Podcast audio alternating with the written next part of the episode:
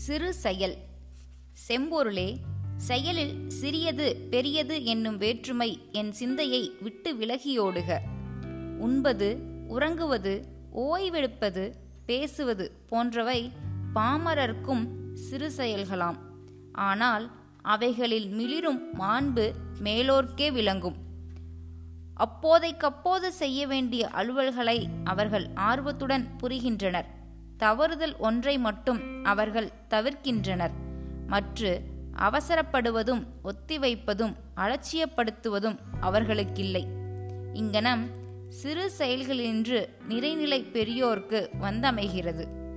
கவி செய்வதை செம்மையாக செய்வது யோகம் பகவத்கீதை.